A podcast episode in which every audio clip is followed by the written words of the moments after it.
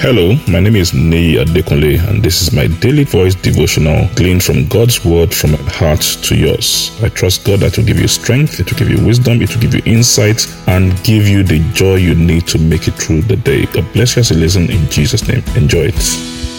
A great day to you in the name of Jesus. We thank God for today and we thank God for bringing us into another work week. All through this week, we'll be talking about laying aside emotional weights. Our focus this month is laying aside the weights, and we're looking at last week, we looked at laying aside physical weights. This week, we'll be talking about laying aside emotional weights. And you see, these emotional weights or these unseen weights are the trickiest and they are the most difficult to deal with. Now, if someone is carrying something physical on the head or they are carrying something heavy on the hand, we can understand.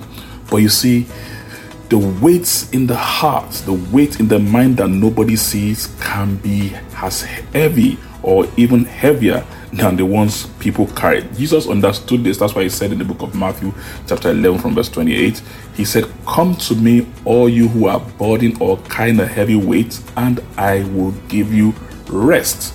Now, the people he was talking to were not carrying anything on their head or anything heavy on their heart, but he knew that life's demand could lay a heavy weight, even though these weights are intangible on the heart and on the mind, and you can literally see it affect the person physically. You know, people sleep and they wake up and they say they are tired or some things are happening and they just say, "Listen, I'm just heavy and all that." Now, let's read. Let's read in the book of Nehemiah, chapter two, verse one and two.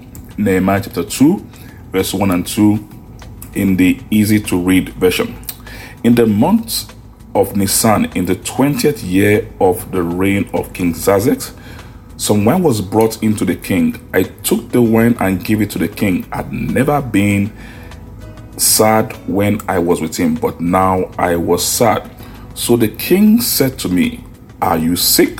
Why do you look so sad? I think your heart is full of sadness. Then I was afraid.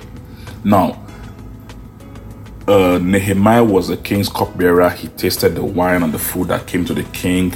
And, you know, the, because of that, he had to always be very jolly and very happy in presence of the king. But he had heard some news about the state of Jerusalem, how the walls were down and all these things, and he was very sad.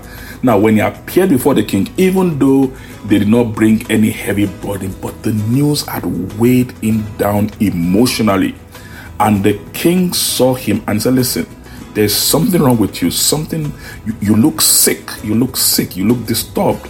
And I think your heart is full of sadness. You know, it's like when you have a bag that is full of something, a bag full of stones, or you have a bucket full of something heavy, it will be it, it, it you know it be very difficult to carry.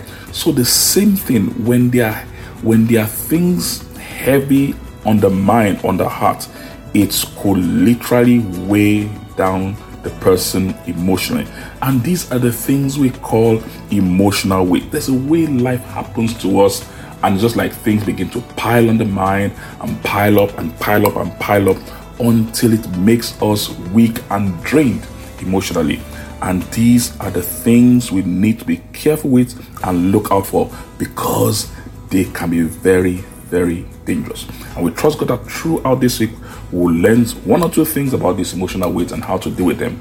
And we trust God will be able to travel lighter, travel faster, and travel better this year to a place of destiny in Jesus' name. God bless you, God keep you. Enjoy the rest of your day. I'm sure the word you heard today has been a blessing to you.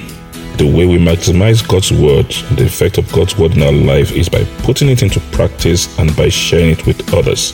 Please ensure you put this into practice and please share it with others. And I trust God that the full benefit of the word will be seen in your life in Jesus' name. Thank you very much and have a wonderful day.